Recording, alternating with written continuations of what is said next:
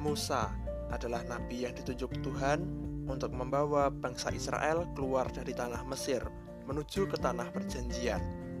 Namun karena suatu titik bangsa Israel tidak taat kepada Tuhan, maka yang berusia 20 tahun ke atas, kecuali Yosua dan Kaleb, tidak akan masuk ke negeri yang dijanjikan Tuhan. Sebelum masuk ke tanah perjanjian, Nabi Musa wafat dan kepemimpinannya digantikan oleh Yosua. Kepada Yosua, Tuhan memberikan perintah khusus, antara lain menyeberangi sungai Yordan agar menjadi kuat dan teguh, menjadikan bangsa Israel memperoleh bagian mereka di tanah perjanjian, dan agar Yosua bertindak sesuai dengan seluruh hukum Allah. Dua dari perintah Tuhan itu kita temukan dalam Yosua 1 ayat 6 sampai 7. Kuatkan dan teguhkanlah hatimu, sebab engkaulah yang akan memimpin bangsa ini memiliki negeri yang kujanjikan dengan bersumpah kepada nenek moyang mereka untuk diberikan kepada mereka.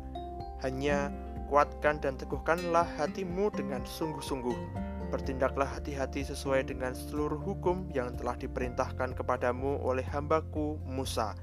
Janganlah menyimpang ke kanan atau ke kiri, supaya engkau beruntung ke mana pun engkau pergi. Kali ini penekanannya pada kuatkan dan teguhkanlah hatimu.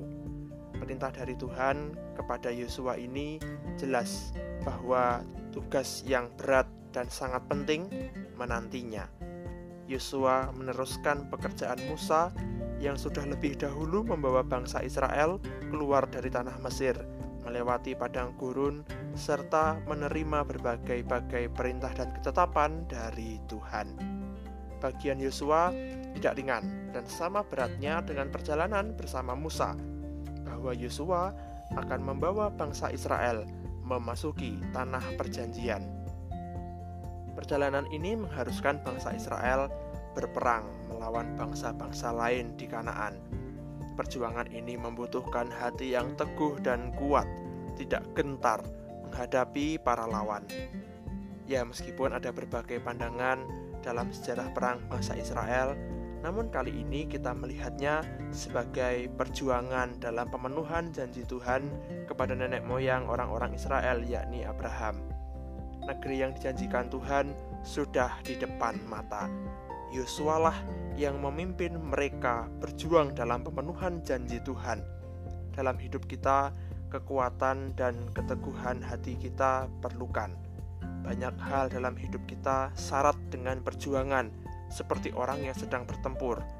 Kekuatan, strategi, harapan, dan banyak daya kehidupan dikerahkan untuk perjuangan hidup ini tetapi di atas itu semua ada keyakinan iman kita yang mendasarinya, yakni percaya dan harap kepada Tuhan, perjuangan di dalam hidup kita.